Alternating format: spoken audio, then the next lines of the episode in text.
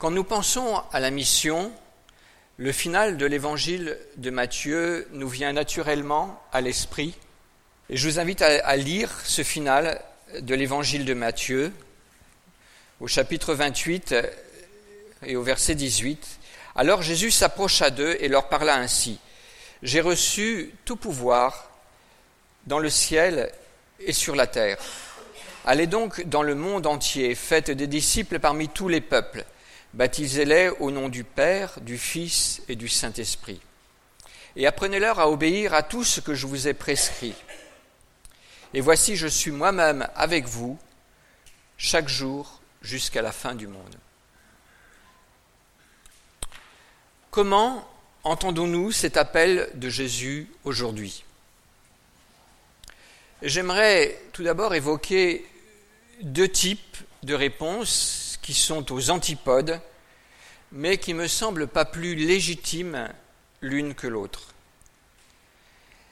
D'un côté, en entendant ce texte, nous pouvons nous sentir saisis d'une frénésie, parce que nous prenons ce message très au sérieux, et alors nous nous posons la question, Seigneur, qu'est-ce que je peux faire pour me rendre utile? Est-ce qu'il faut que nous partions tous aux quatre coins de la terre? Nous prenons ce texte pour nous-mêmes, comme s'il nous n'appartenait qu'à nous-mêmes de répondre à ce texte, et nous sommes sous le poids d'un gros fardeau, le salut du monde. Devons-nous aller deux par deux, en frappant à la porte de nos contemporains, pour mieux mettre en pratique euh, le passage de Matthieu 10 c'est ce que font les témoins de Jéhovah. Dans une application très fondamentaliste de ces textes. Comment mettons-nous en pratique ce commandement du Seigneur d'aller dans le monde entier? À l'opposé de cette attitude qui prend ce verset très au sérieux, mais qui le prend de manière peut-être individualiste, il y a une autre lecture qui dit, mais finalement, ce qui est écrit là, c'est quelque chose qui s'adressait aux apôtres. Et nous ne sommes pas les apôtres. C'est une autre manière de lire le texte, et vous serez surpris, il me semble, de voir où on a pu trouver cette lecture dans l'histoire de l'Église. Au cours de cette prédication, je vous propose de suivre un bref parcours historique, en commençant par le livre des Actes, et de regarder la réponse qui a pu être donnée à cet appel. Et puis, après ce parcours, au-delà du livre des actes dans l'histoire de l'Église, je vous inviterai avec quelques textes du Nouveau Testament à approfondir notre réflexion sur ce mandat que nous donne le Seigneur d'aller par le monde entier. Vous voyez ici à côté de moi un roll-up de notre famille d'église euh, de la SMAF. en fait, lors du dernier congrès 2018, on a officialisé la fusion du pôle mission et de la SMAF. Et quelque part, si j'interviens ce matin euh, au milieu de vous, c'est aussi au nom du pôle mission euh, de la SMAF, dont Michel Castagno, que plusieurs d'entre vous connaissent, est directeur. Et finalement, le pôle mission vise à fédérer à unir, à créer une synergie dans l'effort missionnaire de nos assemblées. En fusionnant l'ASMAF et le pôle mission, il va sans dire que la perspective et la vision de l'ASMAF va bien au-delà des champs historiques de l'ASMAF, à savoir le Tchad et Madagascar. Le pôle mission cherche à donner une visibilité à tous les frères et sœurs qui sont envoyés de par nos assemblées, de par le monde.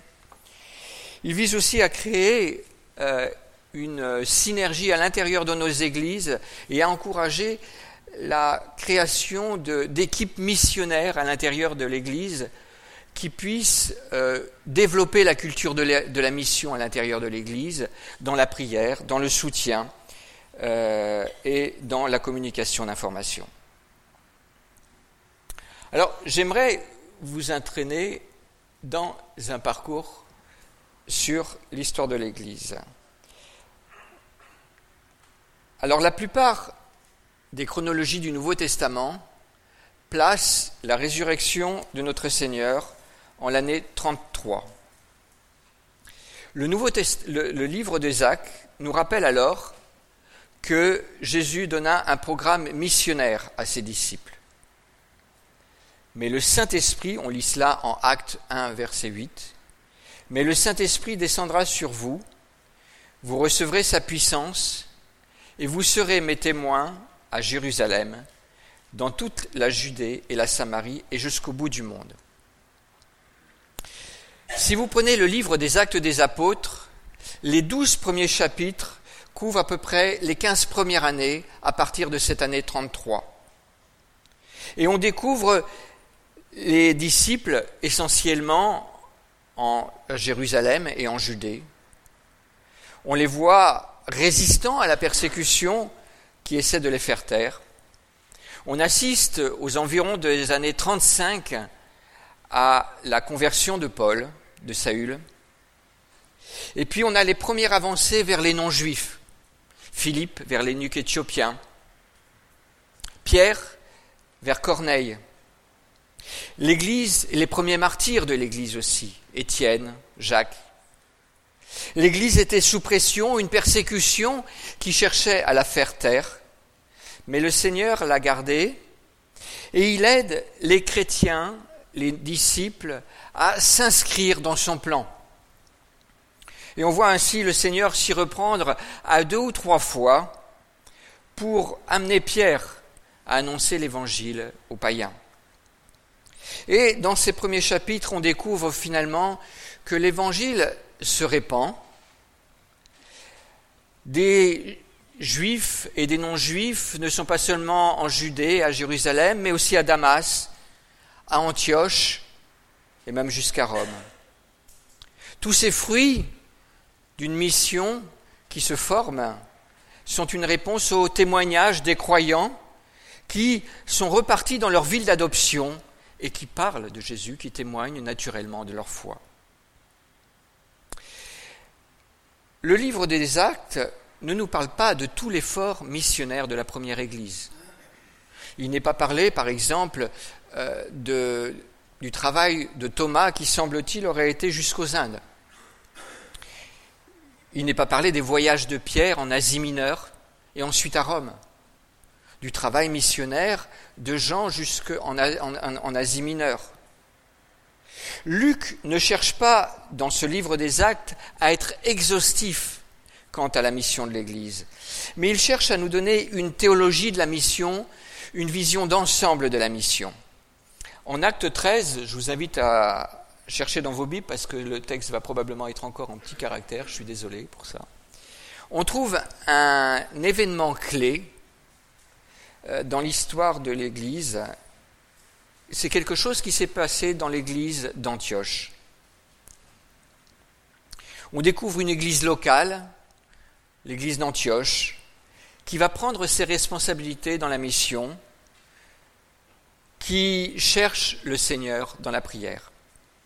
Il y avait alors dans l'église d'Antioche des prophètes et des enseignants, Barnabas, Siméon, surnommé le Noir, Lucius, originaire de Cyrène, Manahen, qui avait été élevé avec Hérode, le gouverneur, et Saül, Saul. Un jour qu'ils adoraient ensemble le Seigneur et qu'ils jeûnaient, le Saint-Esprit leur dit Mettez-moi par Barnabas et Saul pour l'œuvre à laquelle je les ai appelés. Après avoir jeûné et prié, ils leur imposèrent les mains et les laissèrent partir.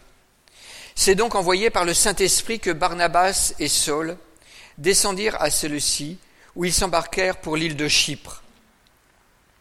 Une fois arrivés à Salamine, ils annoncèrent la parole de Dieu dans les synagogues des Juifs. Jean-Marc était avec eux et les secondait. Et voilà le début de cette grande épopée du travail d'une équipe missionnaire avec Paul à Barnabas, ensuite Paul et Silas, soutenu par l'église d'Antioche, ensuite soutenu par les autres églises. Un exemple qui est un modèle pour nous aujourd'hui. Une assemblée qui cherche la face de Dieu, qui se met à son écoute et qui entend alors Dieu lui parler. Il n'est pas question de se demander de ce qu'on peut faire pour se rendre utile, mais de se rendre disponible devant Dieu et de répondre à son appel. Dieu, en effet, mieux que quiconque, sait ce qu'il convient de faire. Et on verra ensuite dans le livre des actes un moment où Dieu, le Saint-Esprit, dira à Paul, non, et le poussera, va là-bas. Des hommes, des femmes qui ont eu ce souci, ce désir de se mettre à l'écoute de Dieu et à être sensibles à ses voix, à chercher sa bénédiction. Cet effort missionnaire, modeste en ses débuts, connaîtra le succès que l'on connaît. L'œuvre s'est poursuivie au fil des siècles et j'aimerais vous en donner quelques jalons. Et si ce matin nous sommes là, aujourd'hui encore, à entendre l'Évangile, à nous réjouir devant le Seigneur, c'est parce que l'Évangile a résonné auprès d'hommes et de femmes qui, à leur tour, ont entendu l'appel d'aller l'annoncer, et ainsi, de témoin en témoin, la bonne nouvelle s'est répandue sur toute la surface de la terre. Une première figure que j'aimerais tout d'abord mentionner est celle de Patrick en Irlande. Alors il n'a pas toujours été avec euh, cette mitre et cette crosse que l'on voit sur ce vitrail. C'est d'abord un jeune chrétien qui vivait tranquillement dans sa famille en Angleterre et qui fut kidnappé vers ses 16 ans par des pirates scots qui étaient en Irlande et dans le nord de l'Angleterre. Loin d'être découragé par cette épreuve, et en fait euh, d'une foi plutôt sans doute euh, molle, il s'est laissé affermir par le Seigneur, et cette épreuve va l'affermir, il va rencontrer le Seigneur, s'approfondir en lui, et devenir missionnaire malgré lui. Il va se retrouver témoin en Irlande, appelé ensuite une seconde fois, et à la fin de sa vie, il y aura tout un témoignage chrétien important à la surface de l'Irlande. Mais ça ne s'arrêterait pas à l'Irlande, parce que ces moines irlandais, on peut parler quelque part avec euh, ce début, avec Patrick, d'une seconde Pentecôte.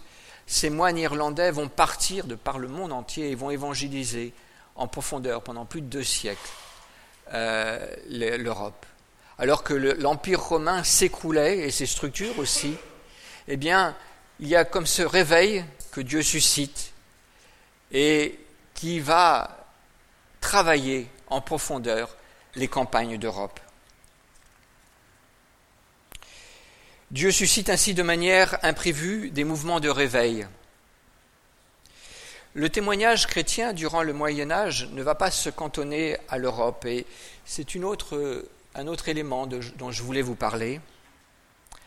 Euh, c'est le témoignage de l'église de Perse, une église nestorienne, donc qui n'a pas euh, adhéré au concile de Chalcédoine. Mais en fait, il y a eu un témoignage chrétien. Je vous avais ici un texte qui date du 8e siècle.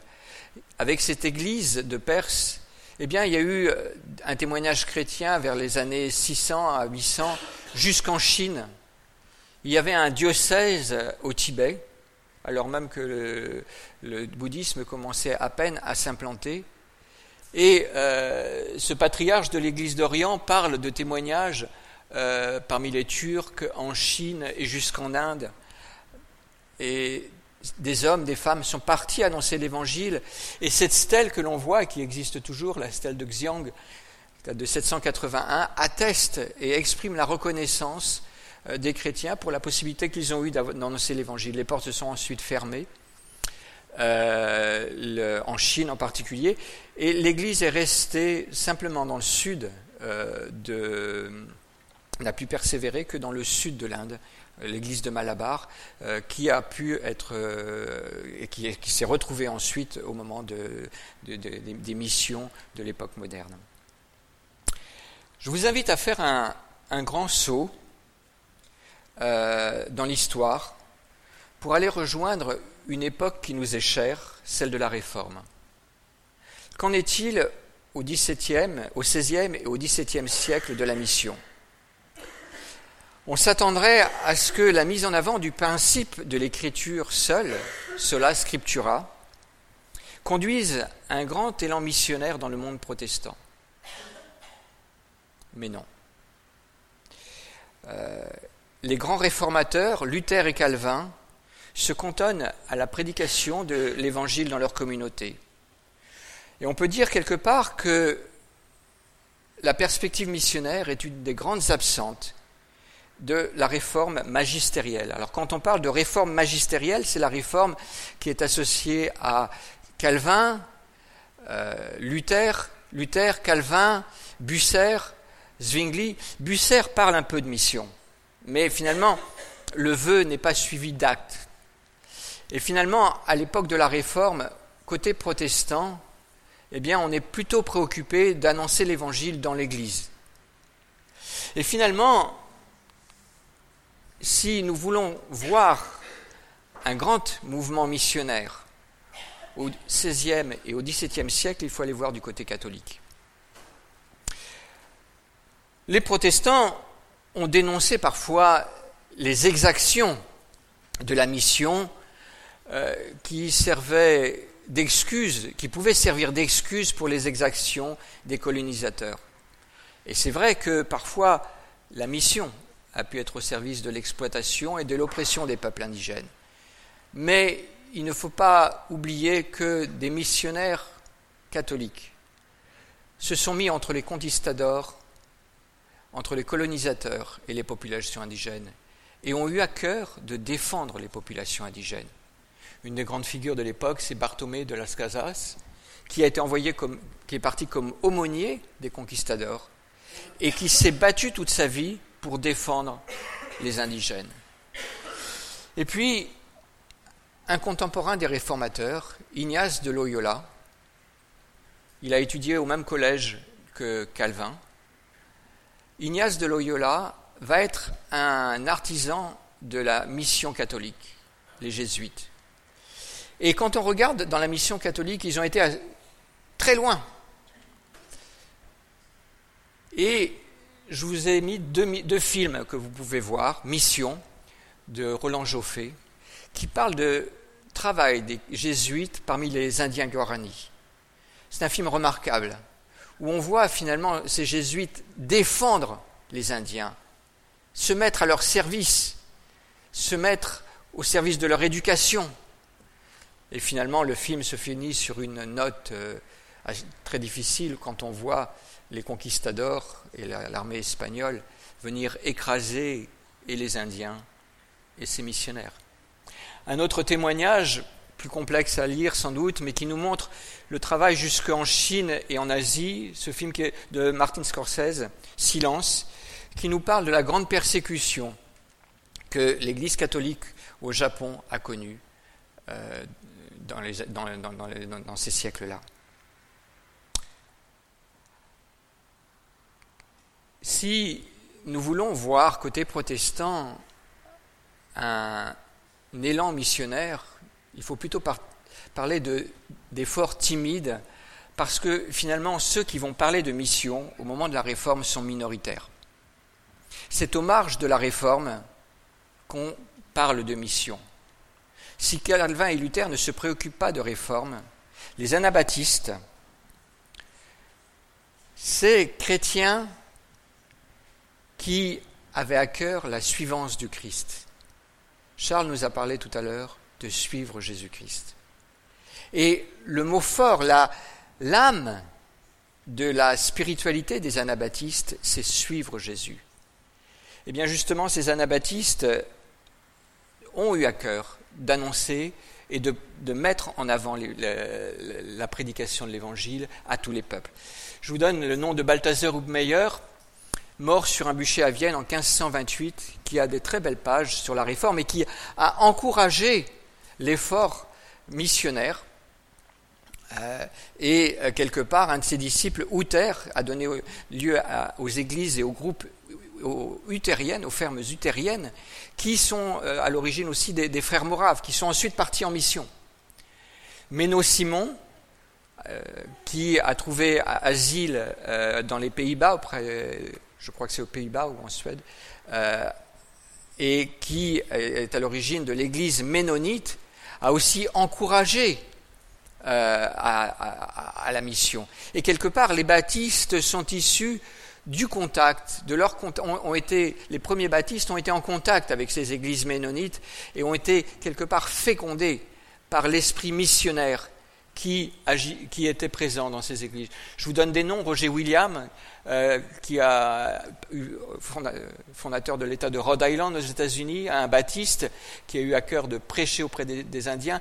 David Brenner, un jeune homme qui est mort très tôt, l'apôtre des Indiens, euh, issu des mouvements de réveil, un anglican qui est issu des mouvements de réveil et qui a annoncé l'évangile aux Indiens et qui a inspiré euh, bon nombre de missionnaires après lui.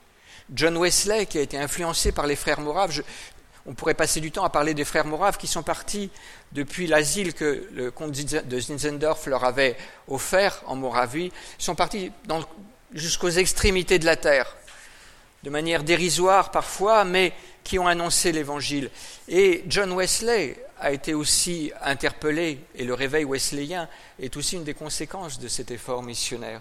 Et aussi cette attitude d'aller annoncer l'Évangile, peut-être pas jusqu'aux extrémités de la terre, mais hors des frontières de l'Église, auprès des pauvres, des périphéries de l'Église, de ceux qui ne viennent pas à l'Église. C'est l'esprit euh, de la mission euh, du méthodisme.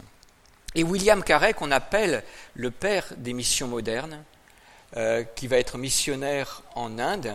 Et là, on voit se développer de plus en plus, et les églises de la Réforme vont rejoindre ce mouvement-là au XIXe siècle, ce souci d'annoncer euh, l'Évangile jusqu'aux extrémités euh, de la terre. J'ai voulu prendre le temps avec vous de ce survol historique pour nous laisser euh, interpeller et réfléchir sur la manière dont les uns et les autres ont pu répondre à l'appel de Dieu que nous avons en Matthieu 28. On voit dans ce parcours sur l'histoire de l'Église, Dieu suscitait des mouvements et pas toujours là où on l'attendrait. Il y a des petits commencements, pensons à ces anabaptistes, pensons à Patrick, euh, qui suscitent de grands mouvements. Et on voit aussi les réticences d'autres à répondre à l'appel. Il me semble que cela doit nous inviter à nous conduire à l'humilité. Et c'est le premier principe euh, que je voulais vous partager, que j'ai mis euh, sur le transparent. La mission commence par une écoute attentive et humble de Dieu. Il s'agit d'entendre son appel. Je voudrais maintenant que dans les minutes qui suivent, on approfondisse au travers de l'écriture, finalement, qu'est-ce que l'on entend par évangélisation et mission? Justement, être dans cette attitude humble et aussi attentive d'écoute des Écritures pour aller chercher dans les Écritures ce qu'elles nous disent de manière globale et complète sur ce mandat que Jésus a laissé à ses apôtres au moment de remonter vers son Père. Ça fait un bon moment qu'on parle d'évangélisation et de mission dans cette prédication. C'est des notions qui nous sont chères, et pourtant, ces deux mots sont absents du Nouveau Testament. Alors finalement, il n'y a pas évangélisation et il n'y a pas mission dans le Nouveau Testament. Est-ce que ça veut dire que les réformateurs auraient raison? Alors, pourquoi est-ce qu'on parle d'évangélisation et de mission? S'il n'y a pas le mot évangélisation, et s'il n'y a pas le mot mission, qui est un mot d'origine latine, il y a bien dans le Nouveau Testament des concepts qui se rattachent à l'évangélisation et à la mission. On trouve le mot d'évangile, evangelion en grec, d'évangéliste, et le verbe évangéliser. Il s'agit d'annoncer une bonne nouvelle. L'évangélisation est l'annonce d'une bonne nouvelle. Et quant au mot mission, il vient du latin missio, donc la Bible n'a pas été écrite en latin, mais si on va chercher dans le grec, on a le mot envoyé, apostello. Il y a des envoyés dans le Nouveau Testament, ce sont les apôtres, apostolos. Et finalement, si le mot mission n'existe pas, le mot missionner existe et le nom de missionnaire existe. Après cette réflexion sur les mots, évangélisation, mission, qui sont donc bien des concepts du Nouveau Testament, même s'ils ne sont pas tels quels dans le Nouveau Testament, je voudrais vous inviter à lire un autre texte, on le trouve dans l'évangile de Jean, et qui vient compléter quelque part la lecture que nous pouvons avoir du final de Matthieu. Dans l'évangile de Jean, au chapitre 20, nous lisons Jésus, juste le dimanche de la résurrection, ce même dimanche, dans la soirée, les disciples étaient dans une maison où ils avaient verrouillé les portes. Ils n'étaient pas dans une attitude missionnaire, là. Hein. Parce qu'ils avaient peur des chefs juifs. Jésus vint, il se trouva là, au milieu d'eux, et il leur dit Que la paix soit avec vous. Tout en disant cela, il leur montra ses mains et ses côtés et son côté. Les disciples furent remplis de joie parce qu'ils voyaient le Seigneur. Que la paix soit avec vous, leur dit-il de nouveau. Comme mon Père m'a envoyé, moi aussi je vous envoie. Nous avons là un texte d'envoi en mission, un texte complémentaire de celui que nous lisons en Matthieu 28. Jésus nous envoie. Mais Jésus ne nous présente pas un besoin, le besoin d'aller. Plus que cela, il se présente comme celui qui est envoyé par son Père et qui lui-même envoie ses disciples. Jésus, en venant dans le monde, ne vient pas d'abord pressé par le besoin, pressé par notre besoin de salut. Il vient en réponse à l'appel de son Père. Je vous invite à lire cela en Hébreu 10, versets 5 à 7. L'auteur de la lettre ou l'épître de la lettre aux Hébreux met les paroles du psaume 40 dans la bouche de Jésus et il dit Voilà pourquoi, en entrant dans le monde, le Christ a dit Tu n'as voulu ni sacrifice ni offrande, tu m'as formé un corps tu n'as pris nul plaisir aux holocaustes, aux sacrifices pour le péché. Alors j'ai dit, voici, je viens, dans le rouleau du livre, il est question de moi pour faire, ô Dieu, ta volonté. L'expression Mon Père m'a envoyé revient comme un refrain dans l'évangile de Jean, environ 35 fois. Et Jésus se présente à nous comme le grand missionnaire de Dieu. Et il nous invite à rentrer dans la mission de Dieu. Et c'est le deuxième point que j'avais à cœur de partager avec vous ce matin. La mission ne naît pas d'abord de notre compassion vis-à-vis de ceux qui se perdent, encore moins de notre besoin de nous rendre utiles, ou bien de notre pression de certains textes bibliques, mais dans une interprétation toute humaine, la mission naît du cœur même de Dieu. C'est d'abord, surtout et toujours le projet de Dieu en lien avec la venue de son règne. Comprendre la mission comme mission de Dieu n'a pas toujours été mis en avant dans les églises et dans nos églises. Et il y a eu un travail remarquable de Christopher Wright euh, qui a amené quelque part un, une réévaluation, un approfondissement de la notion de mission dans toutes nos églises protestantes évangéliques de par le monde. Et ça s'est traduit entre autres par euh, euh, une réinterprétation, compréhension approfondie de ce qu'est la mission comme mission de Dieu. Il y a eu des grands mouvements, des grandes rencontres missionnaires au niveau des églises évangéliques, Lausanne, et lors du mouvement du Cap, je voudrais vous lire un, extrait du mouvement du Cap, c'était en 2010, la part que nous prenons à la mission de Dieu. Dieu appelle son peuple à participer à sa mission. L'Église de toutes les nations s'inscrit en continuité avec le peuple de Dieu de l'Ancien Testament par l'intermédiaire de Jésus le Messie. Avec lui, nous avons été appelés au travers d'Abraham et chargés d'être une bénédiction et une lumière pour les nations.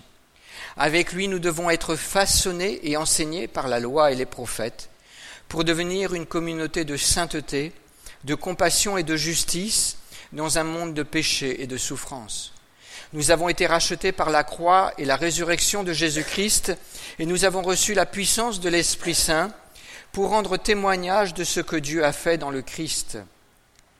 L'Église existe pour adorer et glorifier Dieu de toute éternité et pour prendre part à la mission de transformation engagée par Dieu dans le cours de l'histoire.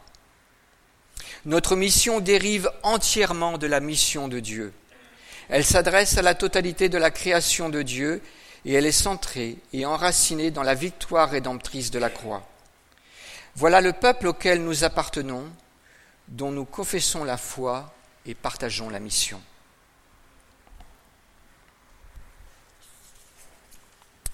J'aimerais citer avec vous quelques textes que nous ne lirons pas, que je vous invite à, lire euh, à la maison, et qui nous parlent de la mission de Dieu, qui nous parlent du cœur de Dieu.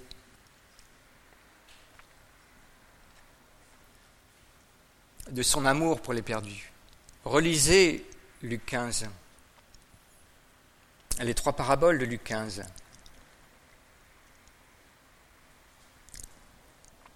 la brebis perdue, la pièce perdue et le fils perdu. C'est un enseignement de Jésus sur ses préoccupations et celles de son Père. Je vous invite à relire ces textes. Je vous donne aussi le texte de 1 Timothée de 1 à 4, où Paul dit, je recommande en tout en tout premier lieu, que l'on adresse des demandes, des prières, des supplications et des remerciements.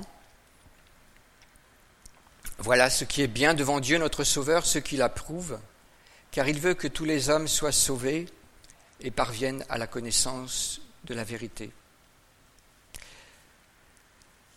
La Bible, dès son début, nous parle de ce souci de Dieu. Et je vous ai donné le texte de Genèse 3, 8 à 9. Et c'est pour moi le premier texte missionnaire de la Bible. Au moment de la brise du soir, ils entendirent l'Éternel Dieu parcourant le jardin.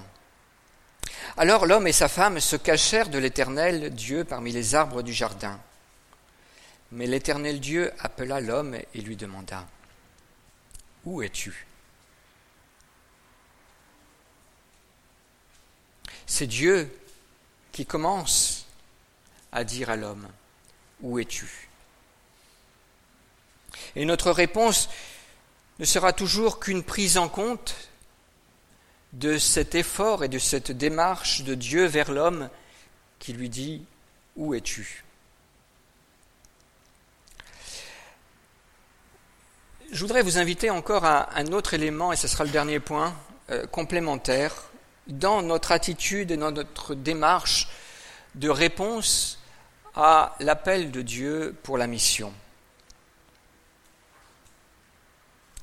Le souci de Dieu dans notre cœur ne doit pas déboucher sur une frénésie d'évangélisation et de mission. Quelque part, ce serait, me semble-t-il, un déséquilibre ce n'est pas avec des forces humaines, avec une culpabilité humaine que la mission avance. Mais c'est en réponse à l'appel de Dieu. Et je suis en même temps, à côté de ces textes, frappé dans les lettres du Nouveau Testament par le fait que les lettres des apôtres ne nous disent pas d'être des témoins de Jéhovah. Notre identité ne se résume pas, loin de là, à aller faire du colportage et aller essayer d'aller tous interpeller nos contemporains, deux par deux. Je voudrais vous proposer simplement une lettre que j'ai particulièrement étudiée, mais vous pouvez le faire sur toutes les lettres. Est-ce que dans les lettres, vous voyez une pression de l'Esprit Saint pour que dans les églises locales, on aille prendre des petits cubes là, et puis qu'on aille euh, place Grenette pour essayer d'haranguer les foules? Non. Et si je prends le cas de l'épître de Pierre, c'était le, dernier point que je voulais vous souligner, c'est que l'appel missionnaire concerne l'Église dans son ensemble, mais chacun selon l'appel qui lui est propre. Les uns sont envoyés au loin, mais tous envoient. Les uns partent au loin, mais tous, de toute façon, nous partons. Nous partons dans notre famille, nous partons sur notre lieu de travail, nous partons dans notre entourage. Et si certains partent au loin, nous sommes tous appelés à être derrière eux. La perspective missionnaire est une perspective de l'Église et c'est une perspective qui se vit au niveau de la communauté locale. Et l'Église, comme l'Église d'Antioche, doit être attentive à ce que Dieu suscite au milieu d'elle, de manière, on le voit dans l'histoire de l'Église, parfois imprévue et surprenante. Être attentif à l'appel de Dieu. Et si on regarde dans l'épître de Pierre, c'est le dernier texte que je voulais passer en revue devant vous, un premier texte, il, s'adresse à ces chrétiens. Il leur dit, mais la parole du Seigneur demeure éternellement. Or, cette parole, c'est la bonne nouvelle qui vous a été annoncée. Et donc, si Pierre s'adresse à ces chrétiens des, des mineurs, c'est bien parce qu'il y avait eu des apôtres et des évangélistes qui étaient venus leur apporter l'évangile. Il y a donc de la place pour des envoyés. Mais à côté de cela, que dit Pierre à tous ces chrétiens qui vivent? On trouve un résumé de la vocation qu'il donne à, tous ces chrétiens. Il dit, mes chers amis, vous êtes dans ce monde comme des résidents temporaires, des hôtes de passage. C'est pourquoi je vous le demande, ne cédez pas au désir de l'homme livré à lui-même. Ils font la guerre à l'âme. Ayez une bonne conduite au milieu des païens, ainsi dans les domaines mêmes où ils vous calomnient, en vous accusant de faire le mal. Ils verront vos bonnes actions et loueront Dieu le jour où il interviendra dans leur vie. Notre premier travail de missionnaire là où nous sommes, c'est d'avoir une vie qui parle du Christ. Et c'est ce que l'on trouve abondamment explicité dans les lettres du Nouveau Testament. Il est aussi question de parler. Et on trouve ça un peu plus loin, en 1 Pierre 3, versets 13 et 16. D'ailleurs, qui vous fera du mal si vous vous appliquez avec zèle à faire ce qui est bien? Et même s'il vous arrivait de souffrir parce que vous faites ce qui est juste, vous seriez heureux. Ne craignez pas les hommes, ne vous laissez pas troubler, reconnaissez dans votre cœur le Seigneur, c'est-à-dire le Christ, comme le Saint. Si l'on vous demande de justifier votre espérance, soyez toujours prêt à la défendre, avec humilité et respect, et veillez à garder votre conscience pure. Quand je lis ces textes, je vois des croyants qui sont encouragés à avoir un témoignage de vie conséquent, à ne pas cacher leur foi, à se déclarer comme chrétiens, mais à ne pas se prendre non plus comme ayant reçu nécessairement le ministère d'évangéliste pour haranguer les foules et saouler leurs voisins, mais sensibles à l'action de l'Esprit Saint, étant prêts à répandre de leur foi devant quiconque leur en demanderait raison. Nous devons être reconnus comme chrétiens, plaçant notre espérance dans le Christ, et puis sensibles aux opportunités que le Seigneur place devant nous pour témoigner de cette foi avec la sagesse qui convient. Certains ont reçu le don d'évangéliste. On le trouve en 2 Timothée 4, 5. L'apôtre Paul dit Malheur à moi si je n'annonce pas l'évangile. L'apôtre Paul avait cette pression du Saint-Esprit parce que c'était le don qu'il avait reçu pour annoncer l'évangile. Il dit à Timothée, fais l'œuvre d'un évangéliste. Insiste en toute occasion favorable au nom. Timothée avait le droit d'être pénible. C'était son don. Mais ce n'est pas tous notre don. Que Dieu nous aide à discerner nos dons, mais tous nos dons sont au service de la réponse à l'appel missionnaire. J'aimerais que vous proposiez de finir par un moment de prière et j'ai invité euh, Jean-Marc à venir conduire ce moment de prière. Euh, parce que quelque part, il me semble que c'est c'est pas un prédicateur, mais c'est aussi euh, en, demandant à Jean-Marc, j'ai demandé à Jean-Marc et Xavier, c'est au collège des anciens, aux responsables de l'Église, de conduire quelque part ce, moment de prière pour que nous puissions nous laisser interpeller sur l'appel missionnaire que Dieu adresse à chacun d'entre nous, mais de manière différente. Et il attend de notre part que nous puissions avoir une réponse coordonnée et unie dans le Saint-Esprit. Et pour cela, je vous invite à, lire un texte. Alors, je suis désolé, encore, je ne sais pas ce qui se passe avec PowerPoint, mais la parole de Dieu est là. Vous trouvez en lit, c'est le texte qui est ici. Et peut-être comme introduction à notre temps de prière, écoutons-le comme une prière. Nous y entendrons la sainteté de Dieu, nous y entendrons la grâce de Dieu, et nous y entendrons aussi l'appel de Dieu pour nous. Voilà ce qu'écrit Ésaïe. L'année de la mort du roi Osias, je vis le Seigneur siégeant sur un trône très élevé.